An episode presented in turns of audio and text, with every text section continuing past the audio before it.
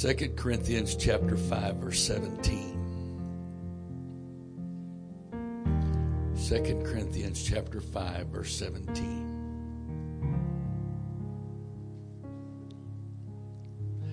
Therefore, if any man be in Christ, he is a new creature. Old things are passed away. Behold, all things are become new. If you want to look at this verse from a past tense perspective, then anyone that says that they have, that this truly describes them literally, is lying through their teeth. Oh, but it does mean, no, no, no, sorry. This is a promise. And in getting to this verse is a process. Hallelujah. And way too many believers have looked at this verse as an impossibility. And so they don't even attempt to submit to the process. I'm, I don't normally do this, uh, but I've got a title for you this morning from the beginning The God of New Beginnings. You may be seated. I was, um, I preached in West yesterday, last Sunday morning, and Hope. Uh, Joel's oldest, rode with me. And we were on 50 crossing the Severn River Bridge. And off to the right, the water on her side of the vehicle, the, the water was frozen. And she said, Dad, Dad, look at that. The water's all frozen. And I said, Yeah. A long time ago, in the early part of the last century, uh, the uh, Chesapeake Bay froze over. Severn River froze over. She said, Dad, Dad, did you see that?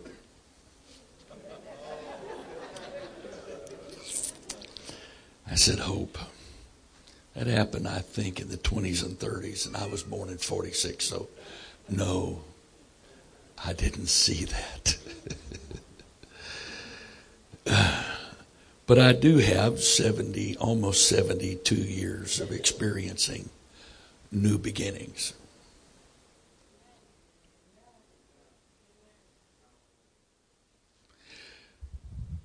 Our God is eternal and unchangeable.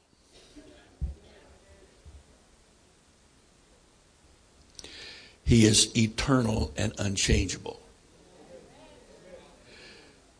But He did not create us with His substance.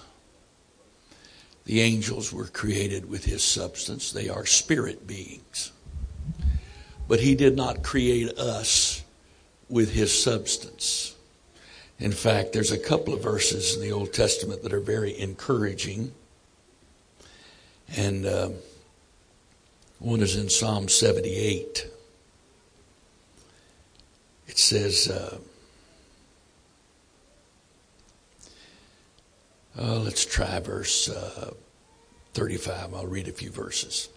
And they remembered that God was their rock and the high God their redeemer. Nevertheless, they did flatter him with their mouth, and they lied unto him with their tongues. For their heart was not right with him, neither were they steadfast in his covenant. But he, being full of compassion, forgave their iniquity and destroyed them not. Yea, many a time turned he his anger away and did not stir up all of his wrath. For he remembered that they were flesh, they were but flesh, a wind that passeth away and cometh not again. And then Psalms 103 And I'm going to read several verses here again, if you don't mind. Psalms 103, verse 6. The Lord executeth righteousness and judgment for all that are oppressed. He made known his ways unto Moses and his acts unto the children of Israel. The Lord is merciful and gracious, slow to anger and plenteous in mercy. He will not always chide, neither will he keep his anger forever. He hath not dealt with us after our sins, nor rewarded us according to our iniquities. It cracks me up when people misquote the verse, you're going to reap what you sow. Meaning, when something doesn't go their way, it's because they're reaping for their sin. I'm very sorry. I don't want to call anybody a name, so I won't use the word stupid and whatever. It's just not very perceptive of you. Because if it's going to take an eternity in hell to pay for our sins, your little life's inconveniences aren't because you're reaping for your sins. And this is the proof of that. For he hath not dealt with us after our sins, nor rewarded us according to our iniquities. He has not we would not be here today if he did.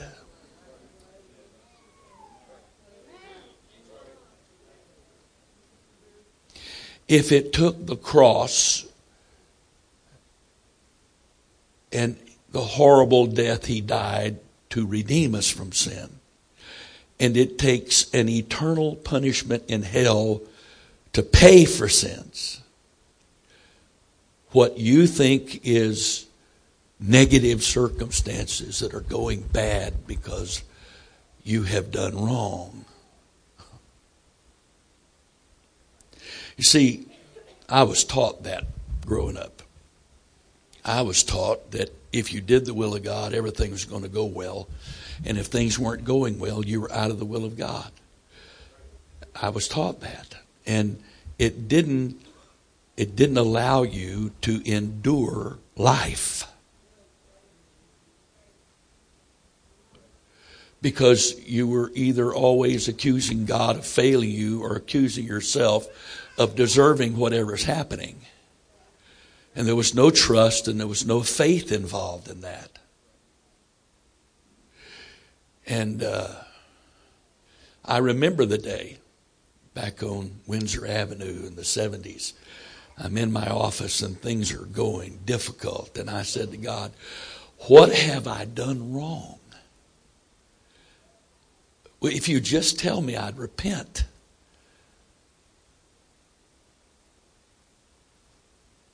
And he said, What did Job do wrong?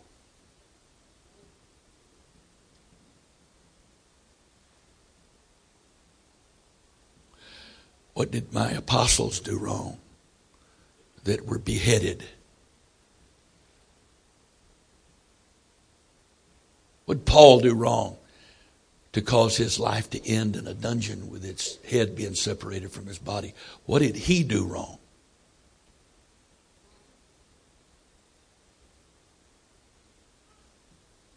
And the problem with that mentality is it turns all of this into a performance oriented thing. In case you do not know it, I'm on a crusade. I'm on a crusade against the Christian religion because true Christianity is not a religion. And practicing it as a religion is a lie. It's heresy. It's the most negative thing that you possibly could be involved in. Because you can't ever be saved by any religion, including Christianity. And if you somehow managed, even for some period of time, to dot all the I's and cross all the T's without any failure, that's not going to save you. Because the problem is that doesn't last. When the great apostle Paul said, Those things I would do, I don't. The things I don't want to do, I do. And he says, in me that is in my flesh dwells no good thing. Who shall deliver me from this body of death?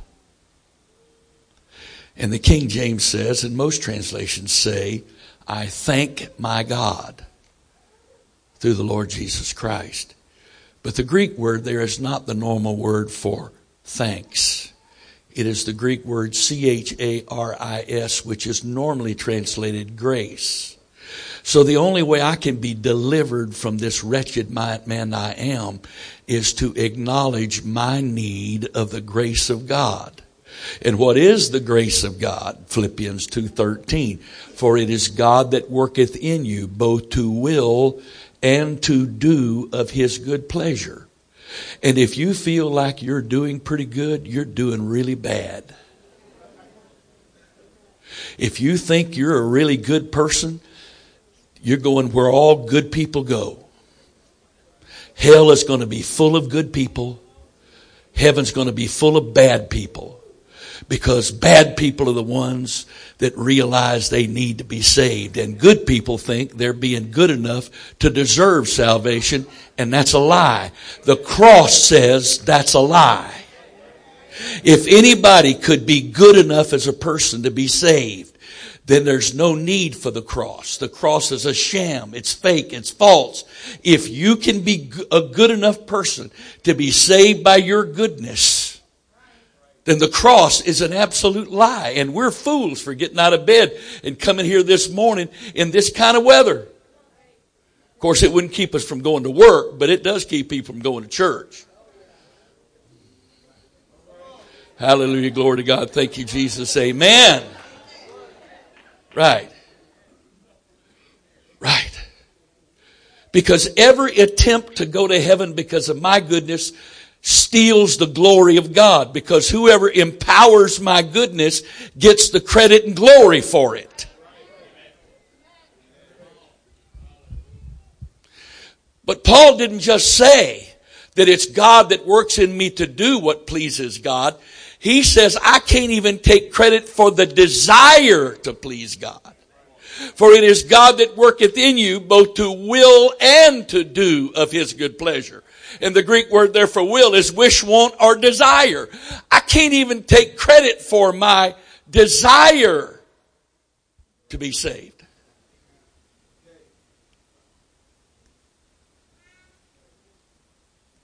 Well, then how can God send somebody to hell if they never desired?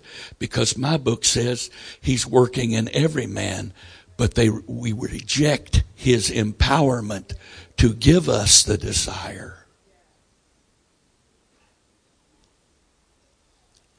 I, my wife and I had a chance to spend uh, some time yesterday with brother and sister Libby, and uh, I know this is being streamed, and I'm hesitant to say this, but it has become public, and so uh, brother Libby has Alzheimer's in the uh, earlier stages, and uh, we're trying to be there for him and her. In case you don't know, uh, the Lord was gracious enough to me to let me be the one to knock on their door and see them saved. And so I have, needless to say, a very special connection with them. And we were talking uh, yesterday, and we're talking about, I mean, you know, I, the words 72 and me don't fit in the same sentence. I don't know how that works and my wife and I are celebrating our 50th year this year. Uh, the year will, the 50th year will conclude on the day we got married. You don't begin the 50th year on your anniversary. You end the 50th year on your anniversary. Because you get married on zero and your first anniversary is the conclusion of your first year. So if that's the case, then we're in our 50th year. All right, sorry. But so, and we were sitting the other morning and talking. She said, Does it just seem weird to you to say 50? Yeah, it really does. It's not that it feels that it's bad. It's just it doesn't compute. 50.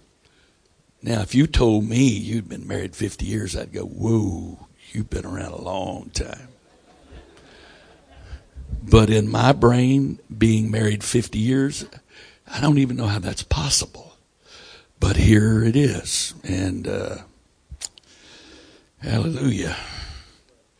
And he made a statement, Brother Libby made a statement yesterday. He said, You know, I've come to the conclusion that the very best day of your life is your first day. And it's all downhill from there. And I said, Yes, I agree with that. And I agree with it for this purpose. And some of you have heard me teach this before, but this life is the second womb. In your first womb, the only thing that was created was your physical being. But this life is the womb where your character, knowledge, wisdom, understanding, all comes about and is developed. That's why it's not a question of whether you've done it perfectly or will do it perfectly. Because this life is abbreviated for the purpose of it just being a learning experience. Because he promised us eternal life. And He has an eternal plan. And while I am living my life wholly to be in the right place and a part of the right thing when that life comes, I am not volunteering to leave here just yet. I have way more things that I have believed to see and be a part of uh, that have not happened as those that have happened. And so, therefore, I'm not volunteering to leave here. And I'm not helping it out in spite of eating whoppers. Praise God. Uh, but that's why you leave this life at your the smartest you've ever been. You leave this life with the most experience you've ever had. And unless you die in a sudden accident where there's not even a moment's time to think, the dying process itself is a focuser. I don't know if there's a, I made, I might have just made that word up, but you got the point. Because it brings you into focus. It gives you an opportunity to re-examine everything you thought was important. And even if you don't get the opportunity to live out that new understanding, you leave this life with that understanding the Lord said that uh, He said, I'm, I'm the God of the living, not of the dead. He said, Have you not read where it says, I am the God of Abraham, Isaac, and Jacob?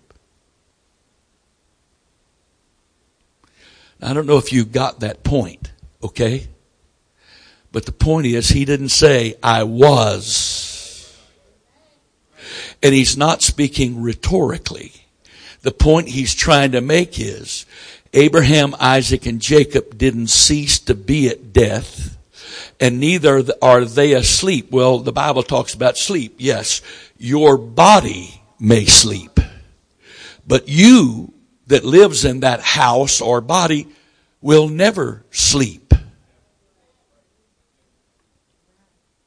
That's why Lazarus laying at the rich man's gate, when he passed, he was ushered immediately into paradise.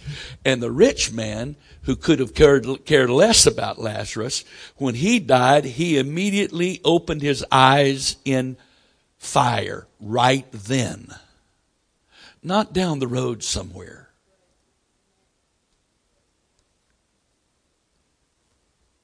Now, it is really easy to get caught up in this world and all of the politics and problems of it, and this become your whole focus, and you miss the fact every moment the clock is ticking and the pages on the calendar are turning over. And if you give your whole life to this life, here's what the Bible says about you. If you have hope in this life only, you're of all men most miserable. Because the only thing that really ever, ever, truly gives purpose to this life is the hope that it's not over with and won't be over with. And that uh, my preparation for the next life is guaranteeing me as I cooperate with him, it guarantees me that I know where I'm going. He said, whoever believes in me shall never die. I've told this story before, but in March of 2006, I was standing by, by, by my dad's bedside. Our whole family had gathered in the room. We were called in at 8 that morning, and the doctor said, Today's the day. He won't live out the day. He was conscious. We were very thankful for that. He had a breathing tube in. He could not communicate with us, but his eyes were open, followed us around the room.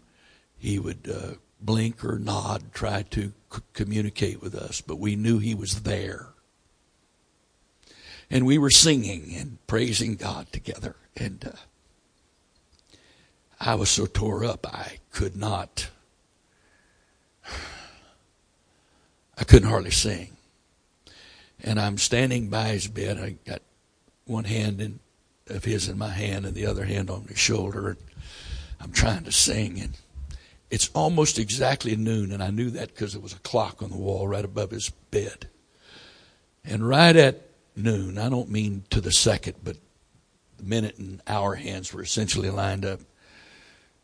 I heard this voice say to me, absent from the body is present with the Lord. And that's the last tear I ever cried for him. I was raised in the Navy. I knew what it meant to get orders. And we lived in, in this and I don't even know. I'm, I know I'm weird. It's okay. I accept that. But the other, a couple of months ago, for some reason, I remembered the addresses of the houses I lived in as a kid. I started writing them down. And got them all. And then I wrote down the ones my wife and I have lived in. And I had a whole list of this. And so Joel, a couple of weeks ago, says, uh, sends me a text, Dad, um, I'm trying to tell the kids all the places you live because my sons have never lived any place but Maryland. I can't relate to that. And he said, uh, Can you remember? Can you, would you tell me those places? About 20 seconds later, when he got the email list, he said, Why am I not surprised?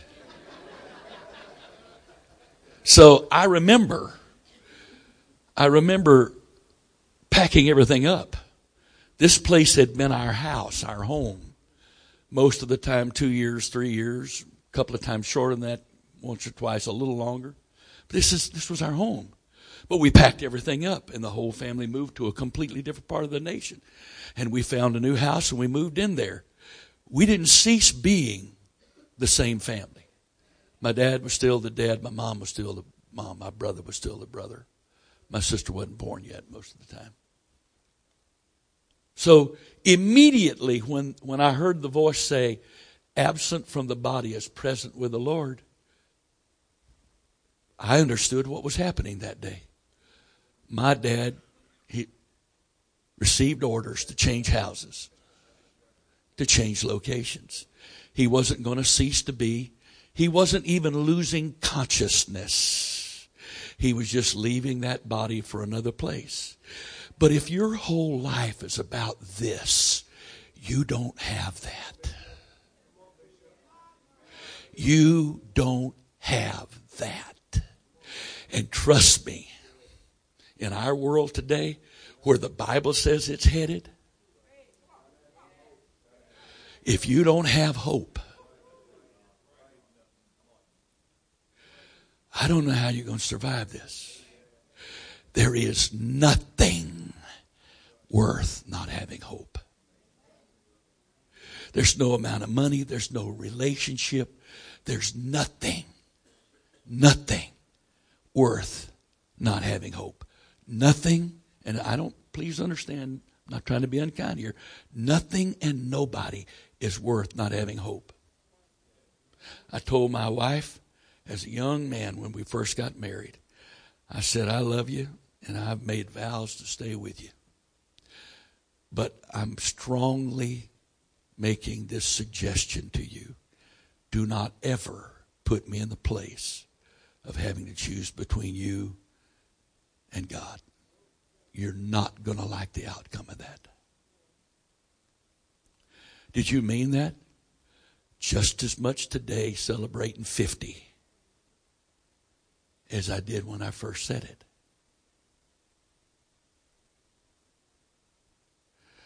I hate to tell you this, we're not even going to be married in heaven. Not the church. In eternity, there are going to be people living on the earth. They're going to marry and give marriage and whatever. But the church is the body of Christ and the bride of Christ. And he's the only husband we're going to have. I will know her, but I will not have a relationship with her as my wife. And as much as I love her, and I love her more than anything and anyone on this entire earth except Jesus, I am not trading my hope for her. Not happening. She has spoiled me rotten. I can't ever imagine being single again. And I am so selfish. If one of us has got to leave, I want it to be me first. Because she would survive. I don't know how I would. She understands how weird I am. She understands I never live here and now. Never live here and now. She accepts the fact that I'm always living somewhere out there. And so she has made peace with taking care of our normal daily stuff to allow me to be that. I can't imagine another human being on earth being willing to make the sacrifices she's made to let me be me. I'm not saying there isn't anybody out there, but I don't want to have to look for them.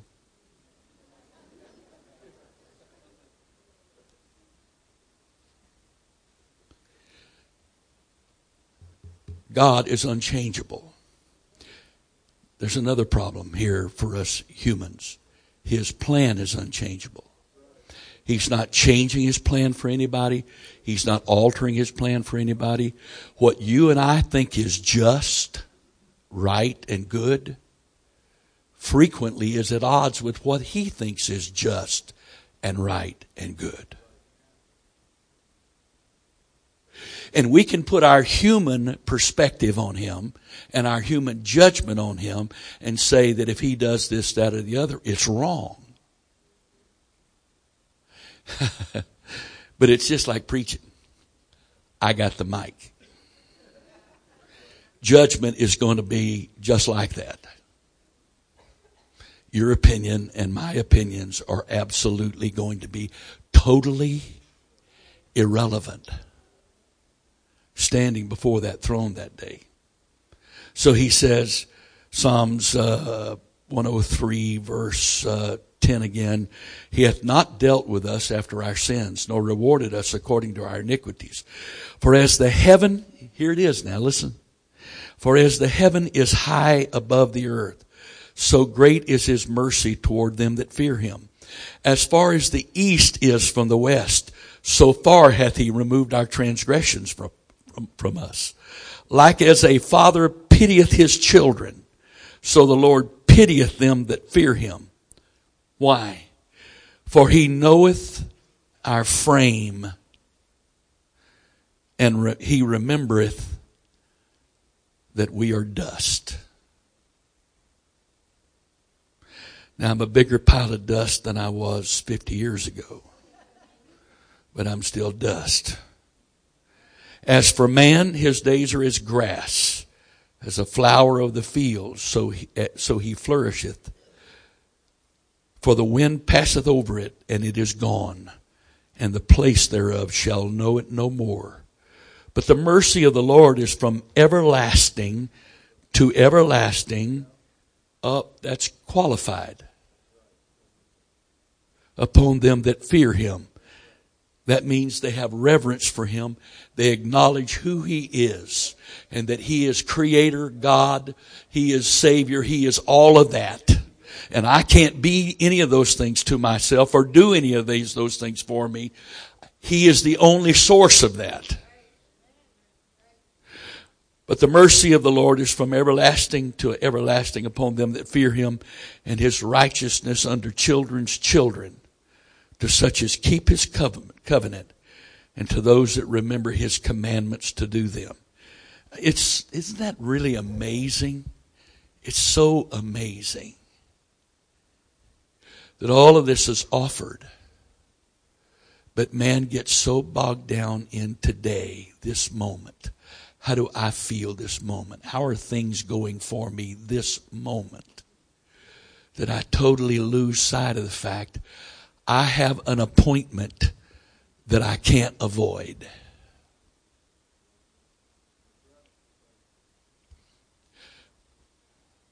Again, I was talking to Brother Libby yesterday and I made the statement, you know, all of this is really true. But to be lost is hard. Some people think it's hard to be a Christian. No, it's hard to be lost because I have to constantly reject and refuse the efforts of the love of God to get my attention. He lets nobody just walk off in the sunset and deny him and go their way and leaves them alone without making effort after effort after effort. The problem is what they see, what is his acts of love to get their attention and to remind them they are just dust and that all of this is as a puff of grass.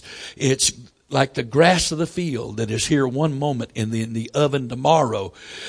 All of his efforts to communicate to us how temporal this is, how temporary this is, they see as unkindness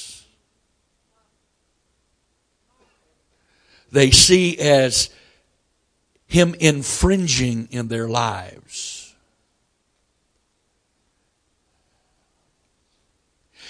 His compassion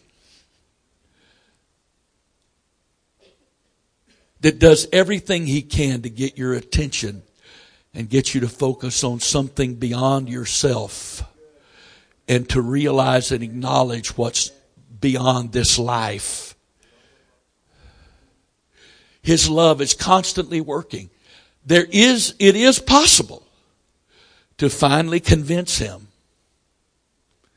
that you don't want him and you don't even want him in your knowledge. Even as they did not like to retain God in their knowledge, God gave them over.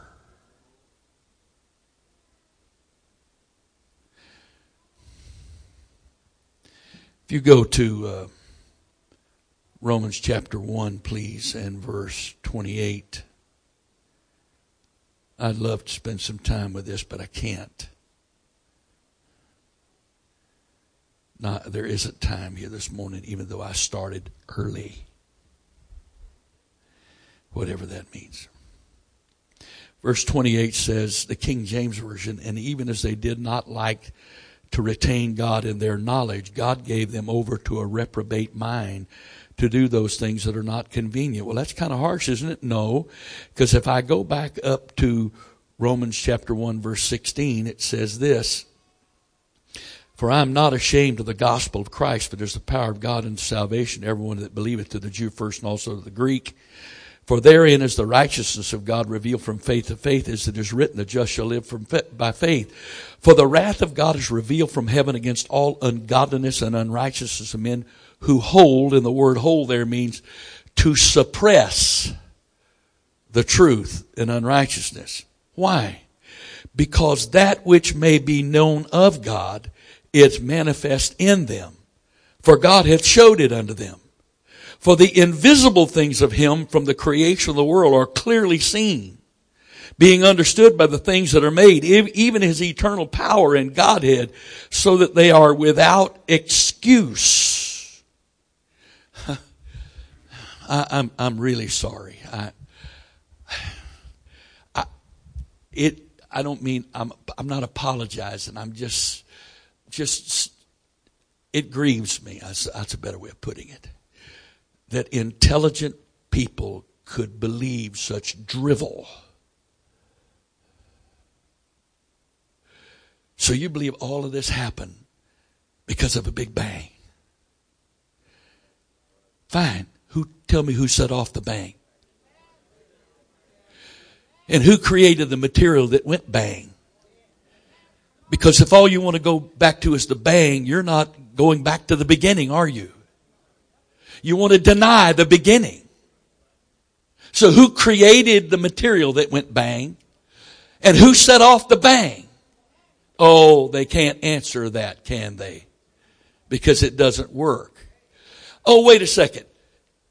Isn't an explosion chaos? And the universe is such a part of an explosion that the stars have been in the exact same spot, allowing mariners to cross trackless seas by judging their position and plotting it on a chart consistently for thousands of years. And that's chaos. In fact, the only thing in the entire creation that doesn't abide by God's authority is man. Everything else.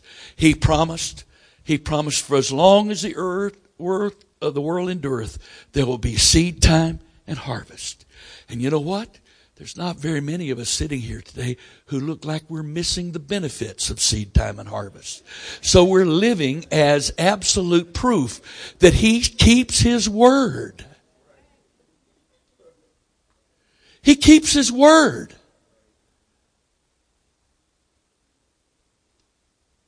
So, how is all this so random? I read this one day and it kind of, I don't, you know, whatever.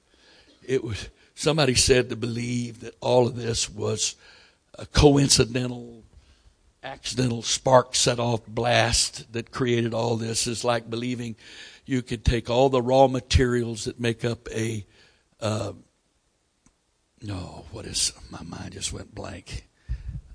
Rolex. Put in a box, and if you shake all those wrong materials long enough, they will one day just accidentally become a Rolex. Seriously, how do intelligent people believe such stuff? Well, that's what they taught in school. Yes. And why is it that we want to believe such stuff? Why?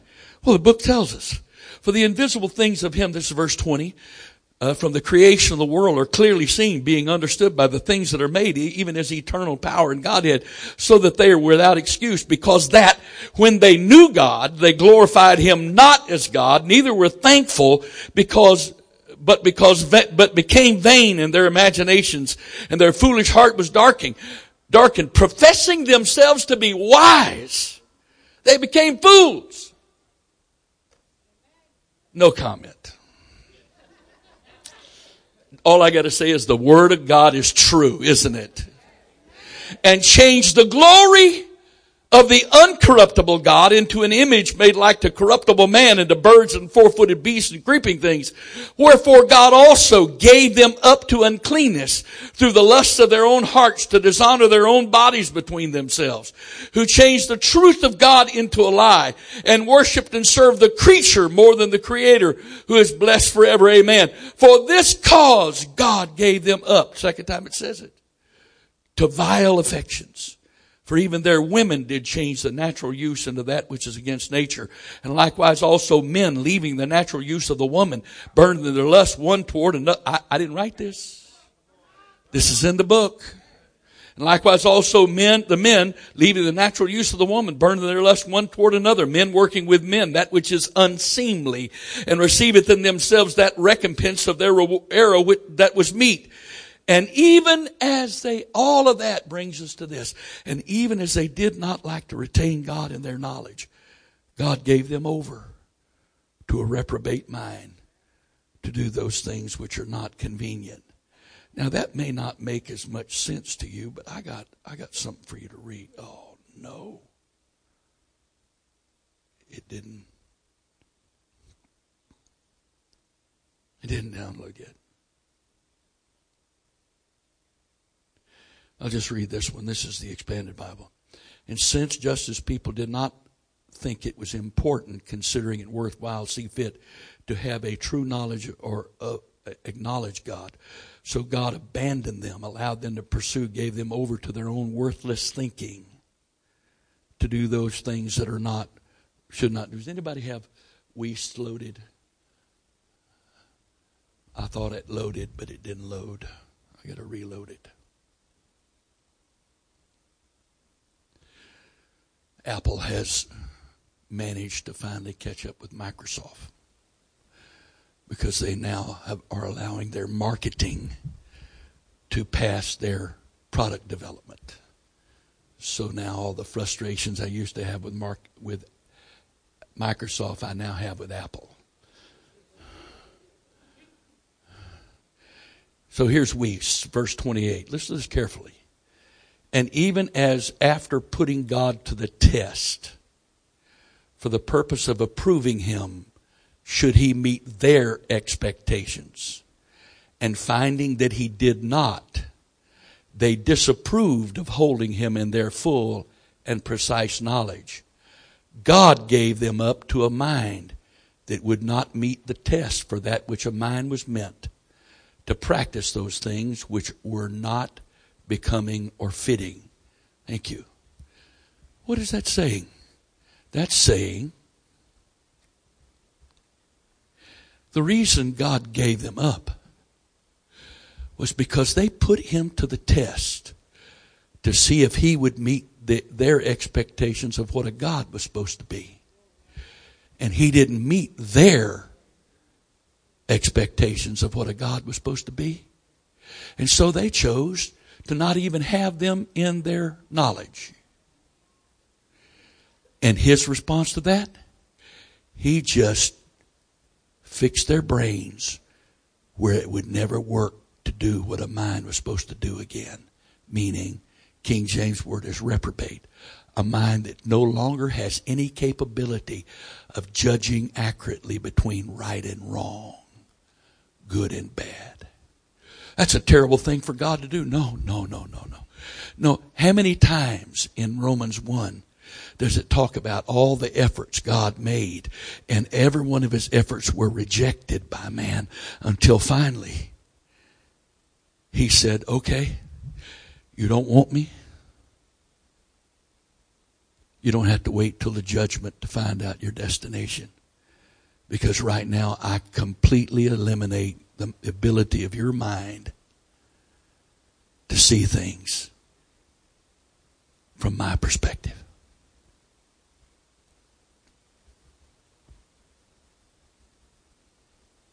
You know, the America I was raised in, you could have discussions with people that didn't see what you saw, didn't believe what you believed.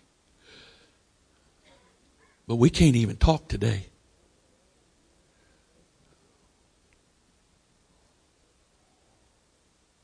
Why?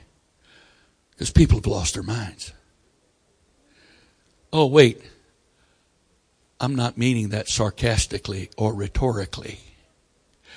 I mean that much of, it's not much, thank God, not much, but portions of our society have given themselves so far over to unbiblical things, and God says, You don't want me and my word in your mind? I don't me- measure up to what you think a God ought to be. Well, you don't measure up to what my creation ought to be, so I'm not waiting till the last moment. You see, I said it's hard to be lost. It is. It is.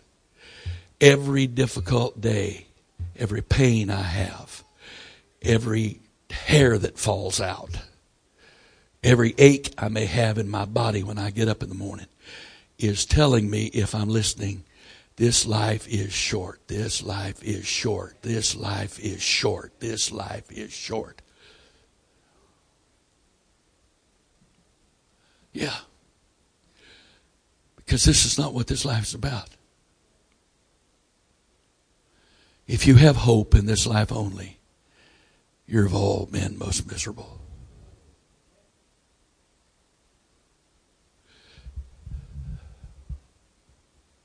You know what? I've lived long enough, and now I've been in the ministry long enough. This is my 50th year of being in the ministry. I have watched people's lives crumble. And I've watched two different reactions altogether. I've watched those who trust the Father, believe He loves them, and knows this is only a part of the process. So they endure and make it through that. And I watch other people go through the exact same things and they get angry and pitch a fit with God and call him all kind of names and then go out and prove they can do what they want to do how they want to do it not even realizing what they're doing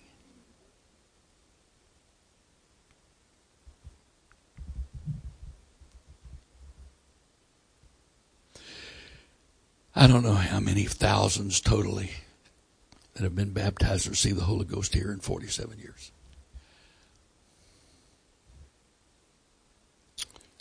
It is easily in excess of 7,500. Where are they all? A lot of places. I, I run into people all over the country and around the world who were saved here that are still giving themselves to God. And I'm thrilled about that. They don't have to be here for me to count them to believe that they they belong to the Father and He's counting.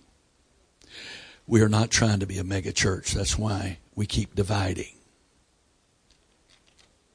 We're not trying to get people to drive 20, 30, 40, 50 miles to our location. We're trying to take the gospel to people. The problem with that, it keeps, it makes us look small. But it's not about looks. It's about obeying the, the word to take the gospel to every creature. That's what it's about. That's what it's about. But I, I honestly, there's not one single individual, no matter how they've lived, if they're not a child of God today, no matter what they've done, no matter what they've said about me or this church, that I would not be absolutely thrilled to the depth of my being to watch them walk through that back door and renew their relationship with Jesus. Not one single individual. Not one. If they were away from God, to hear, and I've, and this has happened a lot. Uh, to hear that so and so that used to come here and has walked away from God has come back to Him in such and such a place and whatever. That's that's thrilling to me because I, there's not one person I want to see lost. You may have people that have hurt you. You don't believe God can forgive. If He can't forgive them, He can't forgive you. Because we're the only ones that measure sin and qualify and quantify sin. We're the only ones. We're the ones that make lies, little lies and big lies, little sins and big sins. Because we don't recognize that any sin is an affront against the Creator God. That's why David said, Against thee and thee only have I sinned and done this evil in thy sight. Well, it must not have been a very big thing he did, right? No. Let's see. He committed adultery with a woman. She got pregnant. And to cover up his sin, she had, he had her husband who was out fighting in the army put in a very, uh, precarious situation so that he would be killed. And now David could marry this woman and cover up his sin. And yet when he came to repentance, he realized, did he sin against the woman? Yes. Did he sin against her husband? Yes. Did he sin against the people of God as their leader? Yes.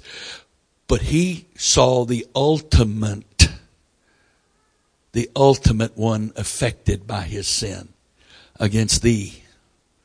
And thee only have I sinned and done this evil in thy sight.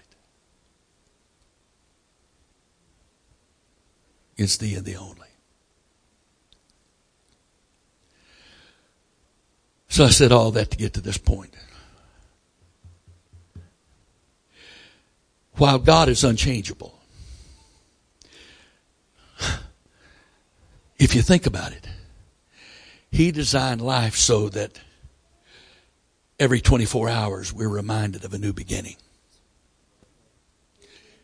24 hours can seem like a long time. It can seem like the blink of an eye. It doesn't change. Our circumstances change. What's going on in those 24 hours change. But the point is, weeping may endure for the night. But there's a new beginning coming in the morning. He, he designed that to say to you and I, to say to you and I, I, I, I know the flesh that you're living in. I know its weaknesses. I know how difficult it is uh, for that flesh to do anything right and good. But, but, there's a new beginning. There's a new beginning. Listen, this, this is, these are some verses that I, I pray almost every morning. It's in Lamentations chapter 3 verse 22 verses 22 and 23. It is of the Lord's mercies that we are not consumed because his compassions, plural, fail not. They are new every morning. Great is thy faithfulness. He's the God of new beginnings. He's the God of new beginnings. Every morning he's saying, okay, this is a new day. This is a new day. Here's a new opportunity. Yesterday might have been good or bad, but this is a new day. This is a new time. You know what? We, we, we're all procrastinators. I'm going to change tomorrow. I'm going to change next week. But tomorrow never gets here because when tomorrow gets here, it's today. That makes it not tomorrow. And it's too easy to put off changing tomorrow. Because the Lord wants me to know that every day is a new beginning. Every day is a new beginning. And then he designed all of this. And in this particular case, planet Earth revolving around this small star called our sun, it, it makes this full rota- rotation or whatever every approximately 365 days. Of course, that's not accurate because every four years we got to do a correction.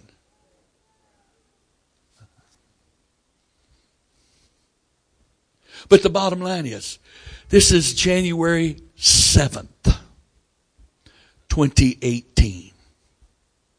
Seven days ago, we celebrated another type of new beginning. Man has recognized this for years. We make fun of them and whatever, but is there anybody that doesn't in their heart of hearts, whether you tell anybody about it or not, determined that this year I'm going to be different than last year? Is there anybody? We all might make fun of it, but there's something programmed into us. This is a new year. Well, who designed that? The God of new beginnings. It's not facetious. It's not funny. It's not a, it's not a joke. It's not any, it's none of that. He designed life, this temporary existence, so that it would have all these brand new opportunities for you to start again or to go from here. He designed all that. He designed all that. You know, some days you get up and you pray first thing and you have great prayer and you go through that whole day and you just fellowship with Jesus and everything is wonderful, right? And the next day you get up and you plan on praying. And it's 10 o'clock and I'm still going to pray today and it's noon and I'm planning on praying today and it's two, I plan on praying. It's, it's six and I'm going to plan on praying and, and, and now it's nine and I'm, I'll pray in the morning.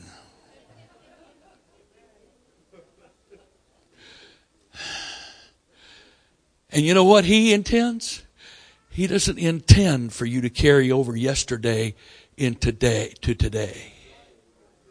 Okay, yesterday was great or yesterday was far from great. But I got a new opportunity today. I've got a day, a time for a new beginning today. Today, I've got an opportunity today. I've got a, I got a new day to let Him help me do what's right. I've got a new day to get closer to Him. I've got a new opportunity to see what's real and what's not real.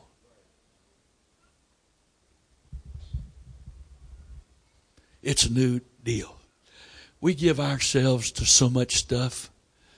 I, have I've played sports all my life. I still try to play a little golf once in a while. It doesn't happen very much, but I still can do that. I'm not that old. Okay. Now I don't choose to run unless it's the only way to get to my gate and not miss my plane. Trust me, that's the only running I do on purpose. And it happens occasionally. And I surprise myself. But I don't surprise myself to want to keep, enough to want to keep doing it.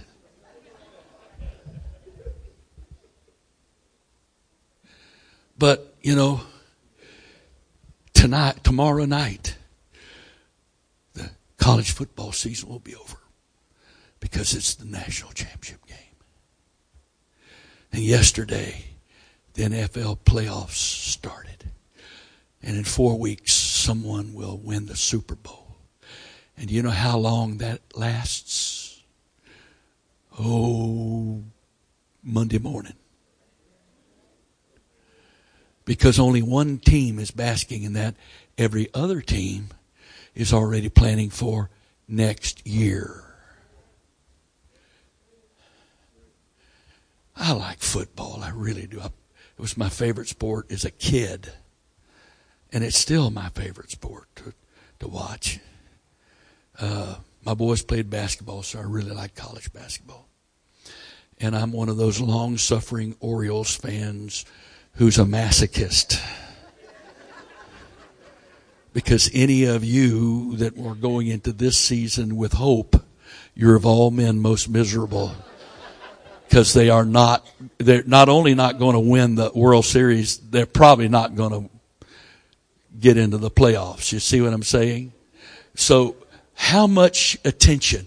There are radio stations that talk about this stuff all day long. And if you listen to people talk about it, you go, really? Your life is so wrapped up in this, it sounds like this is life or death. It's life or death. I've got friends that live in Columbus, Ohio. There's a few Ohioites or whatever you call them here in the house. I couldn't believe it the first time I went there. And one of the guys I was riding with had a station on. I said, What's that? It's like May. Oh, they're talking Ohio State football. I said, This is May. Oh, it doesn't matter. This station talks Ohio State football 12 months a year. I'm going, oh, oh yeah. I go, okay. Yeah. Yes. We give our time, attention, and energy to so many things. It's not that they're wrong if they're kept in the right place. Right. It's that we rarely keep them in the right place. Oh, well, it's, it's, it's the same thing. People that are constantly trying to get more education, those that are constantly trying to get more money. And, and, and it, it, it's fine to be educated. It's fine to have more money. Unless that's your life. Unless that defines your existence. What did the guy say? His fields had brought forth plentifully, and he said, What will I do? I will tear down these barns and build bigger and say to my soul, Take thine ease, eat, drink, and be merry. And that night he was visited by the angel of the Lord and said, This night your soul's going to be required of you. Now, whose is all this stuff going to be that you've provided? Who's it all going to be? I thank God for everything He's blessed me with. But there's a difference between Him giving you something and you coveting it. Because I can live without what He gives me. But if I'm seeking first the kingdom of God, He'll add things to me. And I can receive those things without guilt because I didn't pursue them. I was pursuing him, not them. But covetousness is idolatry. So what does that mean? It means I'm coveting something where on some level in my mind or heart or life, I believe XYZ is going to make my life better and my life me a better person. Really? I'm not saying we shouldn't want to help people in need. That's we're Christians. We're supposed to want to help people that are in need because that's what Christ did. That's not the point I'm making here. Not looking for an excuse to not care about people. That's not the point. The point is, what's your purpose? What's your purpose? Now, there's some people that believe in new beginnings that God didn't give them. How many times have been married now?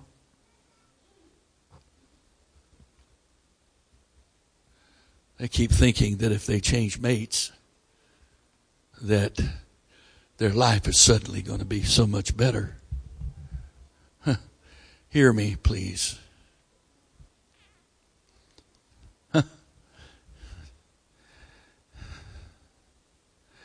There's far more faithful, there's far more blessing in being faithful to a vow than there is breaking that vow looking for happiness.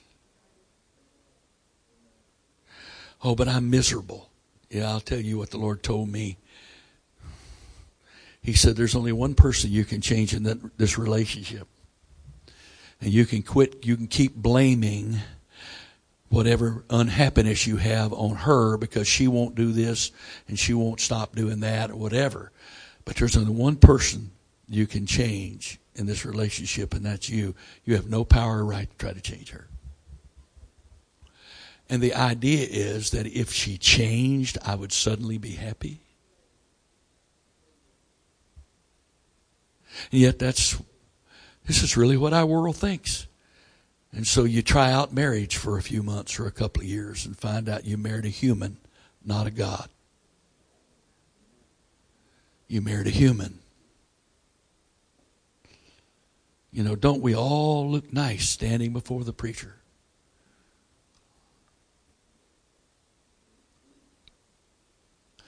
And unless you toast, test drove the car before marriage,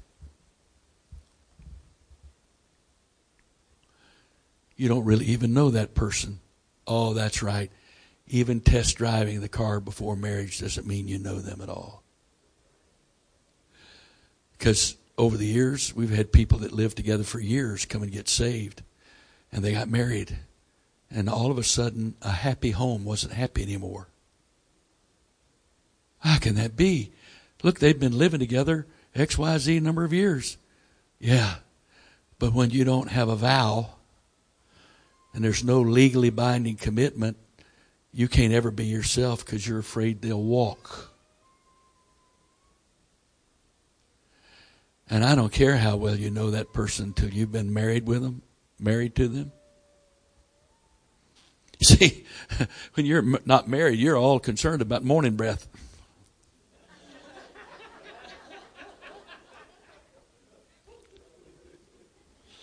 But when you're married, it's amazing how fast your concern over morning breath dissipates. And you try to kiss your loved one, and you go, Where did that come from? They never smelled like this all that time. And the awareness hits you. Oh my, I've married a human, not a God. I've married a human, not an angel. What is all of that? And I know I'm going on and on here. But what is all of that? All of that is man's attempt to not have to face reality. This is just a breath. Life is just a vapor. Life is just a vapor. A vapor. Life is just a vapor. I mean, it's a little more than a month till I'll be 72. And how does my brain work? Same way yours does. When I'm in the zero, one, two, three, four numbers of a decade, I got the whole rest of this decade to go.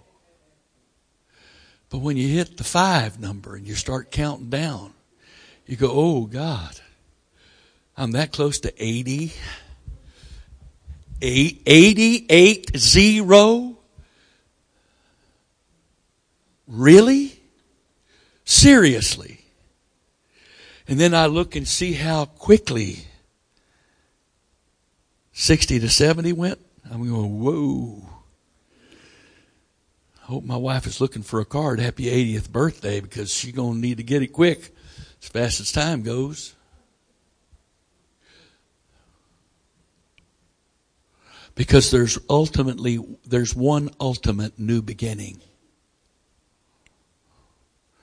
when you leave this life. And please hear me. Nobody determines where that new beginning goes but you.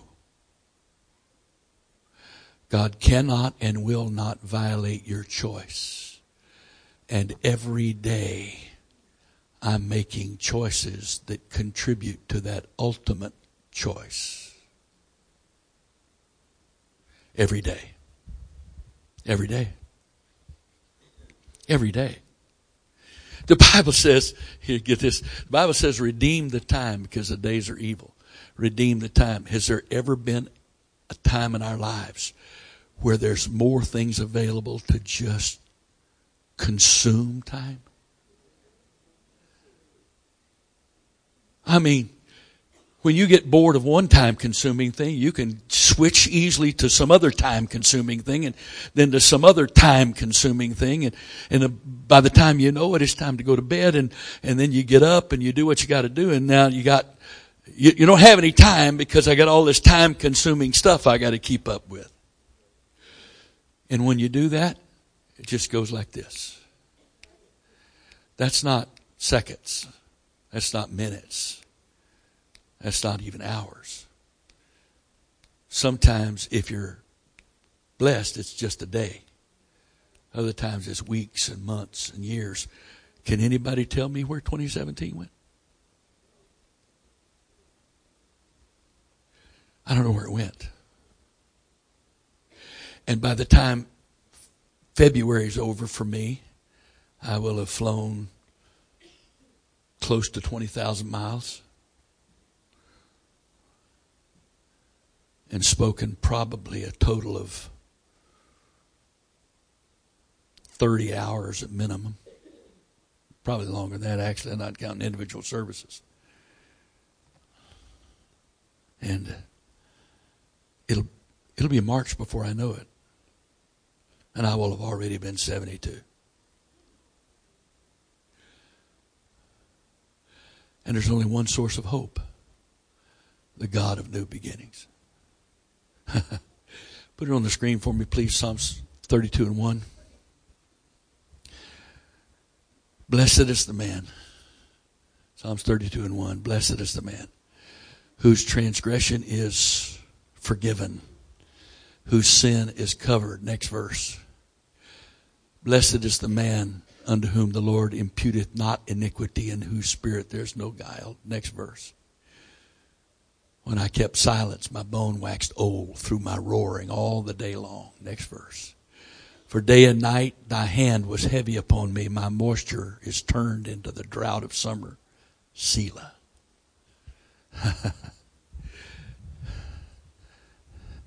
he said, I will forgive their sins and remember them no more. You talk about a new beginning. There's not one single individual in here, including your sweet old granny, who would want a video of their thoughts and actions played on the screen for all to see. I stand here not based on my goodness, but on His blood alone. I stand here as someone that's as thankful as anybody that over all these 72 years he has forgiven my sins and remembers them no more. I'm thankful that I stand here covered by his robe of righteousness. And the greatest new beginning there is is when you're buried in the waters of baptism into his death and you rise again to walk in newness of life. And then he fills you with his new life, resurrecting you by his spirit. New beginning.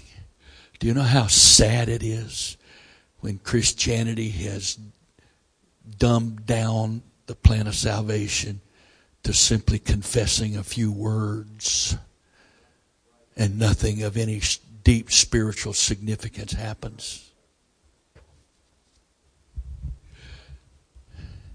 And people say those words, and then their heart of heart, they say to themselves, Is this all there is? But the New Testament plan of salvation, I personally never baptized anybody that didn't come up out of the water feeling clean inside. Had nothing to do with being wet on the outside. They, they felt clean on the inside. And when a person truly receives the baptism of the Holy Ghost, it is unmistakable. It's supernatural. It's unmistakable because it is a new beginning. And that's why he said to Nicodemus, Verily, verily, I say unto thee, except a man be born of, born again, he cannot see the kingdom of God. And Nicodemus said, Am I supposed to crawl back inside my mother's womb and be born? And Jesus said, Verily, verily, I say unto thee, except a man be born of water and of the Spirit, he cannot enter into the kingdom. Jesus used the analogy of, birth, of natural birth to describe the revolutionizing transformation of going from inside of your mother's womb to this life as it being that dramatic. It's that dramatic. Now, the problem is we have flesh. And we have an adversary. And our flesh working with our adversary and him working with our flesh wants to convince us that nothing really happened. Why? About 75% of your body is made up of water, and there's one very important principle of water, property of water. water seeks its lowest level.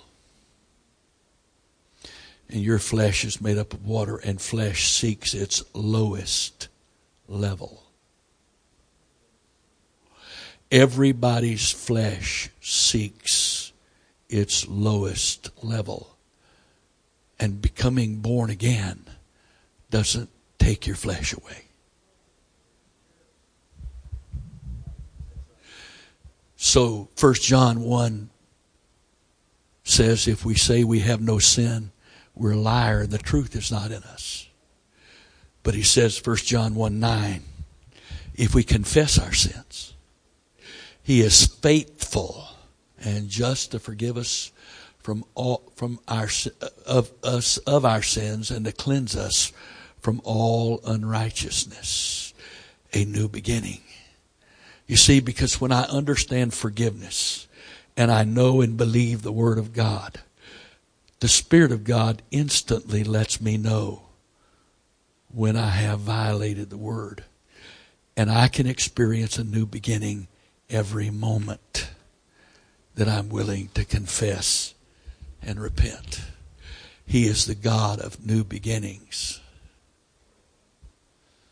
Now, I know that some will use that teaching as an excuse. But I'm not going to downplay the truth because some will use it as an excuse to their own destruction.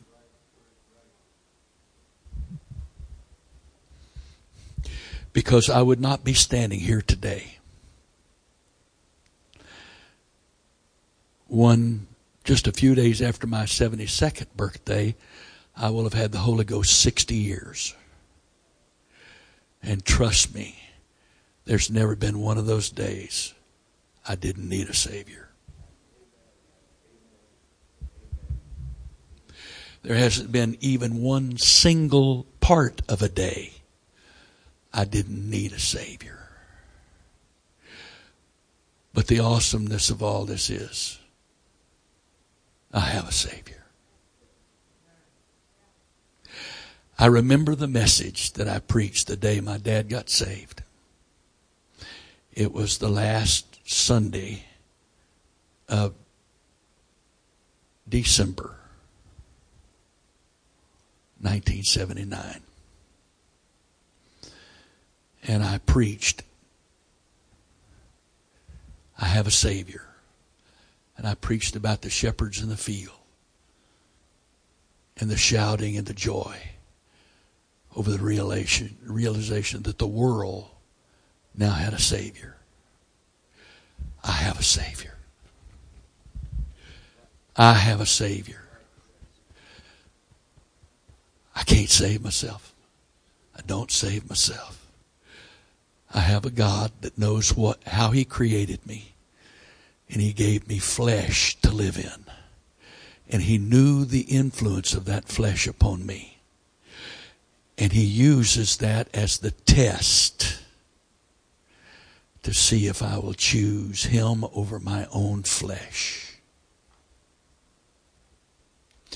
I'm thankful for every moment of every day that I make the right choice. But there are some days I don't. There are some times of even the best days I don't make the right choice. I choose what's convenient for the flesh. But my God, who's the God of new beginnings, has promised me this. If any man be in Christ, he is a new creature. Old things have passed away. Behold, all things become new. Has that verse ever been true in your life? It really has been true in mine. Every moment that I believed and walked in a new beginning. It may not have stayed that way. but at that moment, old things have passed away. Behold, all things have become new. the day you know everything you're supposed to know have all the wisdom you're supposed to have.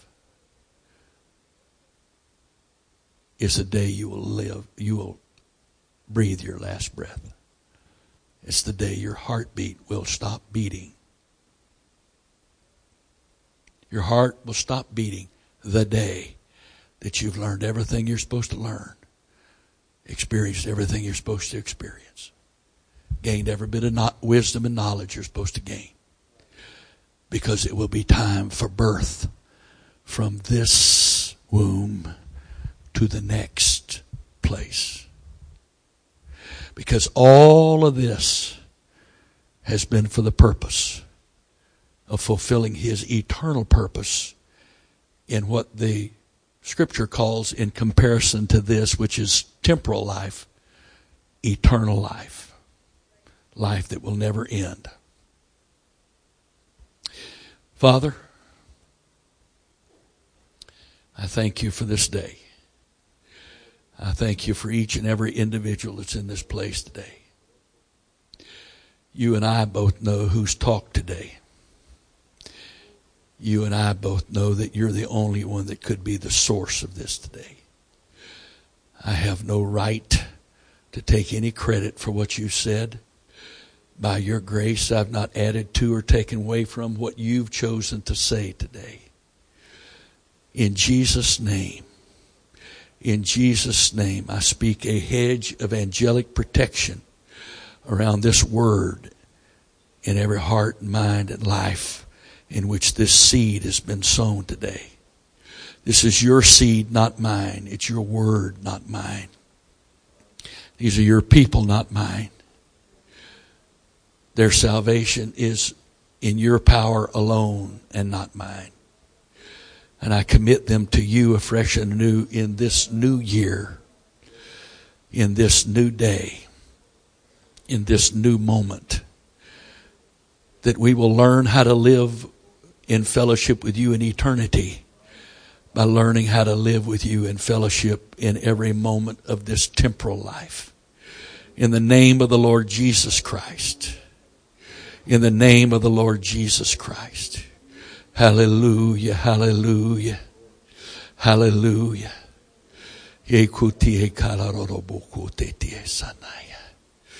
In the name of Jesus. Hallelujah. As I conclude, let me say this to you again. I am crusading against the Christian religion because it's a perversion of the biblical faith. True Christianity is alive. It's life. It's real. Fellowshipping with Him is life. It's real. You know how you can tell somebody that's not really participating in faith, they're participating in religion by the stuff they have a problem with. By the stuff they get all caught up in by the stuff they allow to come between them and the Savior. I beg of you this day, in this new beginning to this year, in Jesus' name, is there any way you will let Him put a resolve in your heart? I'm going to renounce practicing my faith as a religion. I'm going to know Jesus. I want to know Him. I want to walk with Him.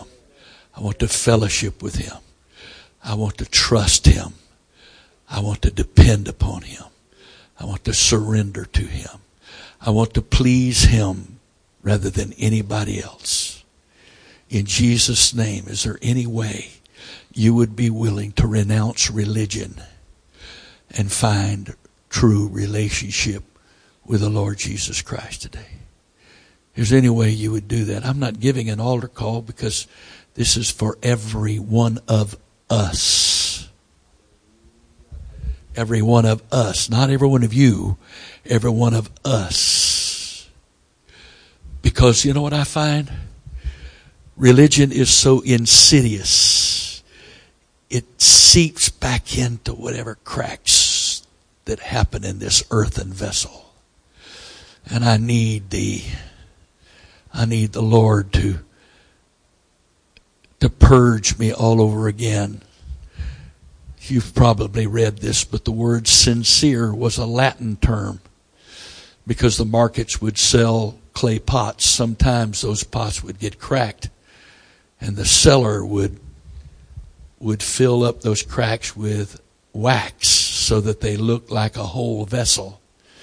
And you bought it, you took it home and you put something warm in it and it melted the wax and so the the cracks would show up. I'm just an earthen vessel. I want to be without wax. I want all the cracks that occur in my life to be filled by the grace of God alone. No sham, no put on, no fake false front, but truth, truth. I want, I want the cracks in my life to be filled with Him and not with something I have created with my hands so that I look good on the outside. But in here, I'm full of dead men's bones. I want that. I long for that. In Jesus' name. It, uh, it's sometimes really discouraging when you love people and you want to see them find everything God has for them. They just seem to have so many priorities that are completely at odds with what's best for their soul and seem to resent you when you point those out. But I've said nothing today from a motive of criticism. What I've said today, as the Lord has given me the words to say, has been for the purpose of challenging you to be honest with yourself. The Bible calls the Word of God a mirror. Never in my life have I ever experienced that. But the screen on here, when I'm reading the Word, I can actually see myself sometimes. Which is really only the real purpose of what the Word's supposed to be. The Word is supposed to be a mirror of our souls. I want to look in the Word and see me. See where I am in my relationship with God. See it. Thank you, Father. Thank you for these precious people. Thank you, Father, for what you're desiring to do in their life. I speak grace, mercy, and peace upon them in Jesus' name that they would be able to receive these things that you have for them. In the name of the Lord Jesus Christ. In Jesus' name. In Jesus' name. Some have had to leave, that's okay, but just for a moment here, would you find someone to pray with close by? Just let's just pray one for another as we conclude this service. Because we're not in this alone. We're in this together. We're in this together. We are in this together. In the name of the Lord Jesus Christ. In the name of the Lord Jesus Christ. We receive your grace, Father, to work in us both the will and to do of your good pleasure. We confess, Father, that without you we can do nothing. We confess, Father, that without you we can do nothing. In the name of the Lord Jesus Christ. In the name of the Lord Jesus Christ.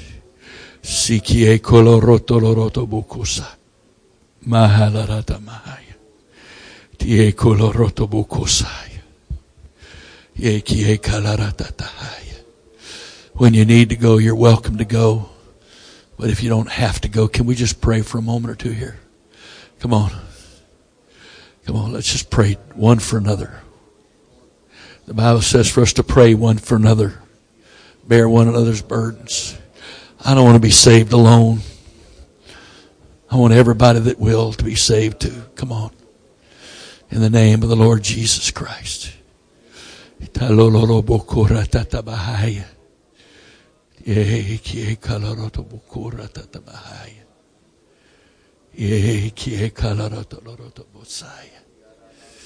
the name of Jesus.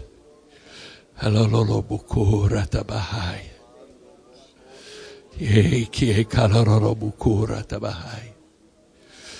Hallelujah, hallelujah, hallelujah, hallelujah, hallelujah, hallelujah, hallelujah. Ye loroto loroto bokosha tahaya. Ye kalarato loroto bokora tabaya. La bakarata tabahaya.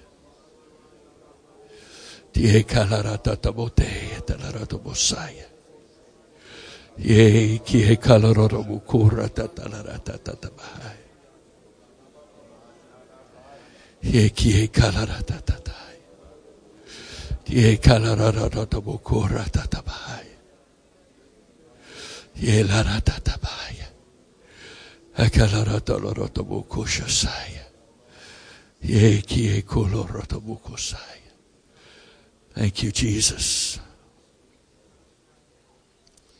Thank you, Jesus. The pastor will be here tonight, so you survived. God bless you. Shake hands, be friendly, and stay warm. Praise God.